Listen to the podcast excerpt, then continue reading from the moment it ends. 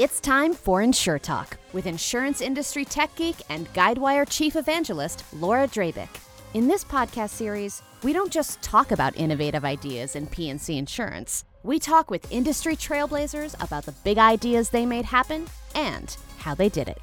If you're looking for insights on the trends and technologies reshaping the industry, an all new Insure Talk starts now. Welcome to a special edition of Insure Talk. I'm Laura Drabik, Chief Evangelist at Guidewire. This time out, we're presenting a panel discussion on the business case for gender diversity in tech that first appeared in video form at Guidewire Connections. It's a conversation about what inclusion can mean to the bottom line, including strategies for business leaders looking to leverage the competitive advantages that come with a diverse, gender inclusive workforce, and steps women can take to maximize the value they bring to their organization organizations at any stage of their careers. Let's listen in. Joining me for this discussion are three accomplished business leaders. It's an international panel of movers and shakers that includes Tracy Riley, Chief Digital Officer at Wawanesa Mutual Insurance Company in Winnipeg, Canada, Teresa Clausen, a partner in PwC's technology consulting practice in Sydney, Australia, and Adriana Gascoigne, founder and CEO of Girls in Tech in San Francisco, California. Thanks for joining us today, ladies. According to McKinsey, companies with a diverse gender inclusive workforce are 21% more likely to achieve above average profitability compared to peers. My question for the panel from your own perspective and your own own experience, what do you see as the business benefits of increasing gender diversity within your own organizations and industries, and why? One of our values is supporting our communities, and it's the essence of who we are. Tracy Riley, Wawanesa Mutual Insurance Company. So, when you think about DEI and what it means at Wawanesa, it's about a goal of building a workforce that reflects the diversity of the communities that we serve, and it creates an equitable and inclusive workplace for everybody. So, diversity ignites problem solving, creativity, and innovation, and team performance improves. And and people feel valued and respected. PwC's purpose is around building trust in society and solving important problems. Teresa Clausen, PwC's technology consulting practice. Critical to that is getting diversity in thought and diversity in ideas. So D&I has been one of our number one agendas at PwC for a number of years now. And that diversity is being driven top down as well as in the way that we actually recruit, the way we hire and the way we retain talent. It goes without saying new perspectives and diversity of thought creates innovation rather than doing the same things over and over again. Better employee performance is another area that we're certainly seeing diversity drive. We have a number of different policies and approaches at PwC around flexible working, and we've seen that also help in terms of both benefits for our employees, but also in driving the diversity agenda. And lastly, increased profits. So, since our gender diversity strategy was put in place about eight years ago, we have seen the benefits to the bottom line. Organizations of all sizes need diversity in order to offer complete pictures, differing points of views, breadth of talent. Adriana Gascoigne, Girls in Tech. Not only is gender parity the right thing to do, it's vitally important to an organization's bottom line. Research has proven that more diverse organizations consistently deliver stronger financial performance. Consider it this way if only men are designing automobiles, they miss out on what makes cars attractive for 50% of the buying population population. I would like to say that we also need to make sure we're focusing on diversity of all kinds. While it's simple to focus on gender, we must make room for diverse voices when it comes to areas like race and ethnicity, LGBTQ, ability, and backgrounds. Companies like Slack are known for making real strides in building a diverse and inclusive workforce. According to reports, Slack even uses language in job descriptions that are shown statistically to draw greater interest from women, including phrases like meaningfully and lasting relationships that you don't usually find in job descriptions in tech and engineering. Demand for talent is so fierce that tech companies are working to get high school girls interested in pursuing careers careers in engineering, technology, and other STEM fields. Case in point, my own company. For the last three years, Guidewire has been sponsoring DV Hacks, an all student led hackathon designed to create interest in tech careers in hopes that girls who participate will one day want to come work with us at Guidewire. And of course, Guidewire is also a proud partner of Adriana's organization, Girls in Tech. To the panel, what do you see as especially effective strategies business leaders can employ to increase diversity and inclusivity within their own organizations?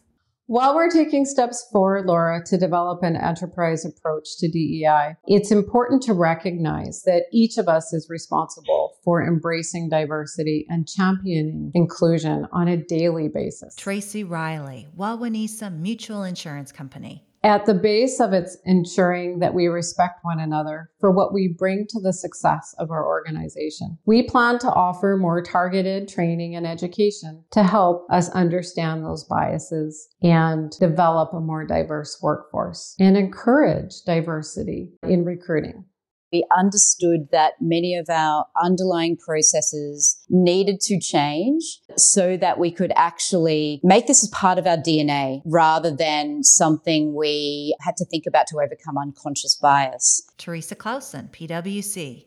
So the first was around representation of diverse talent. We have also, like Slack, introduced hackathons. So, so we do have hackathons that look at targeting universities in their tech programs uh, and tech undergrad courses and postgrad courses. We also have introduced what we here in Australia called IBL programs. A second area is around strengthening the leadership accountability and the capabilities around D&I. It's up to all of us as individuals and anyone that's a leader within the firm to go about driving that kind of diverse way of thinking, um, as well as inclusive way of thinking. We've also looked to enable quality of opportunity and around fairness. So just ensuring that there's a, a, level playing field when it comes to performance measurement and performance management as well across both genders. And that has reaped its rewards. We've tried to foster a culture of belonging. And what I mean by that is really kind of coming down to the fundamentals of our values, which is around care. And we have found that creating a sense of community and a sense of family within our individual team. So for me, that would be my Guidewire practice here in Australia. That sense of care and community has very much fostered a culture where people feel there is trust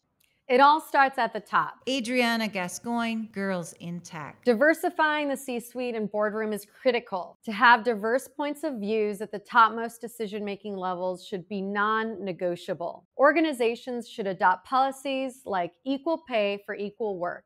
Organizations should dig in and ensure that men and women doing the same job function are paid equally, that they have the same benefits. Girls in Tech recently conducted a survey of our membership to get a temperature check. One of the absolutely most stunning findings was that women who had a male boss were significantly more likely to report being burned out than if their boss was female. Now, this raises a lot of questions, and we as an industry need to do more research to understand what's going on here. This is a huge discrepancy. 63% felt burnt out if their boss was male versus 44% if their boss was female. It's things like this that organizations need to focus on and better understand what's really going on. Awesome. We'll continue our conversation when we come back from this short break, so don't go anywhere.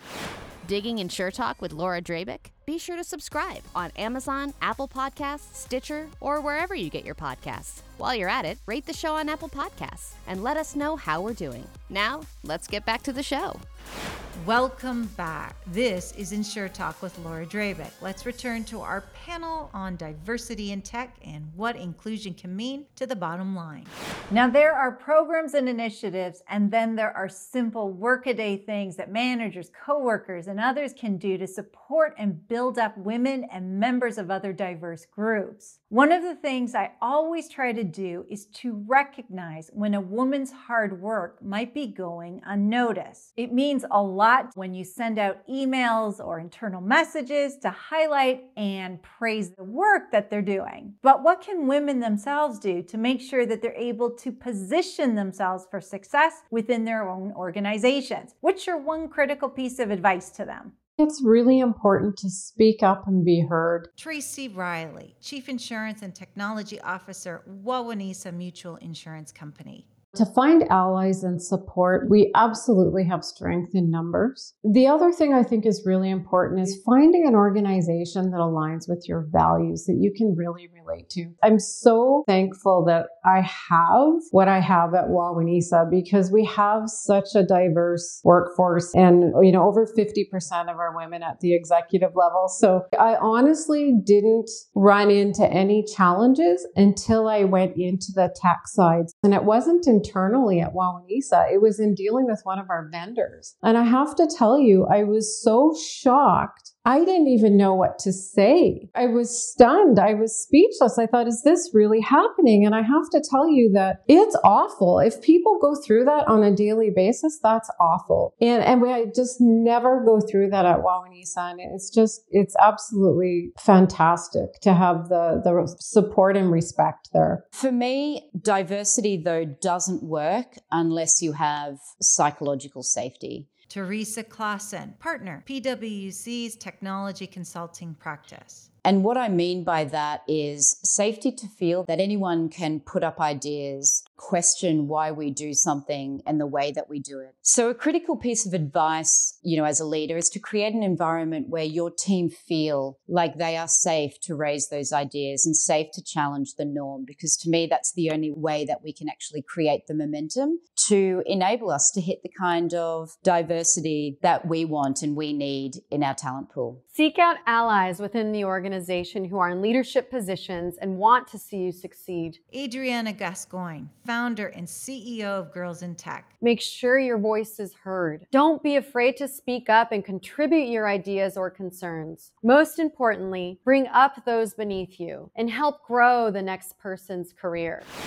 One of the things I've found to be effective in helping women advance their careers is mentor programs. I've been a mentor to both women and men for over a decade, and I've also had a mentor of my own for the past 13 years. What I've learned is that it's hugely important to find the right match. You don't want to reach out to a mentor that isn't going to be a good fit for you or where you want to go in your career. Second, you have to be respectful of your mentor's time. Come to a session with prepared questions and take actions on the recommendations that they provide. And lastly, don't confuse mentor with manager. They aren't there to manage your time or your deliverables. It's to guide you with advice and ideas for your career. For the panel, what approaches should women take when it comes to finding a mentor and what should they keep in mind when they do?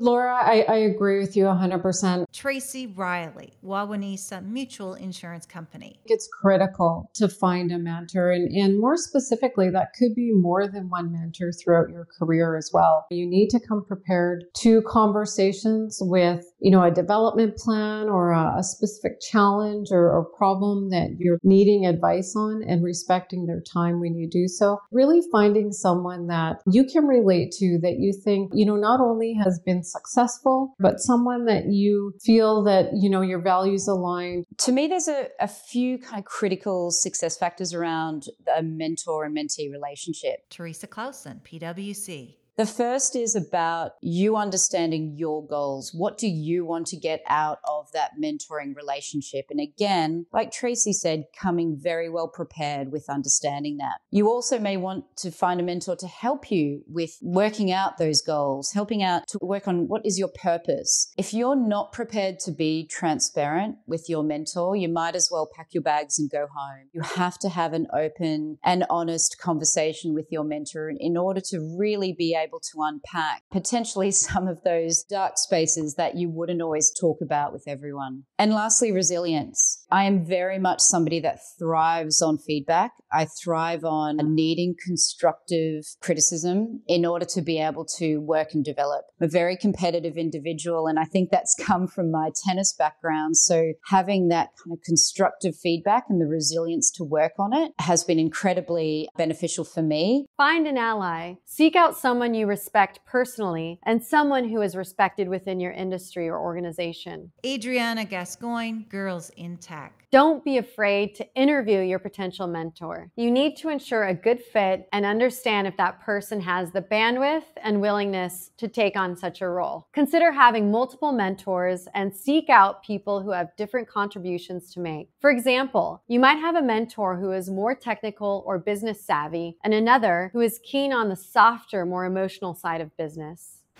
As a follow up question, what if you're the one approached to become a mentor to someone? What advice would you give to maximize the value you can bring to that role? I am a formal mentor. I have been for many individuals. Tracy Riley, Wawanesa Mutual Insurance Company. It's extremely important to be really clear on what each of you is looking for from that relationship. Generally, I would ask my mentees to come prepared with a business challenge or opportunity and outline their career goals as well. It's just really important to give them your time.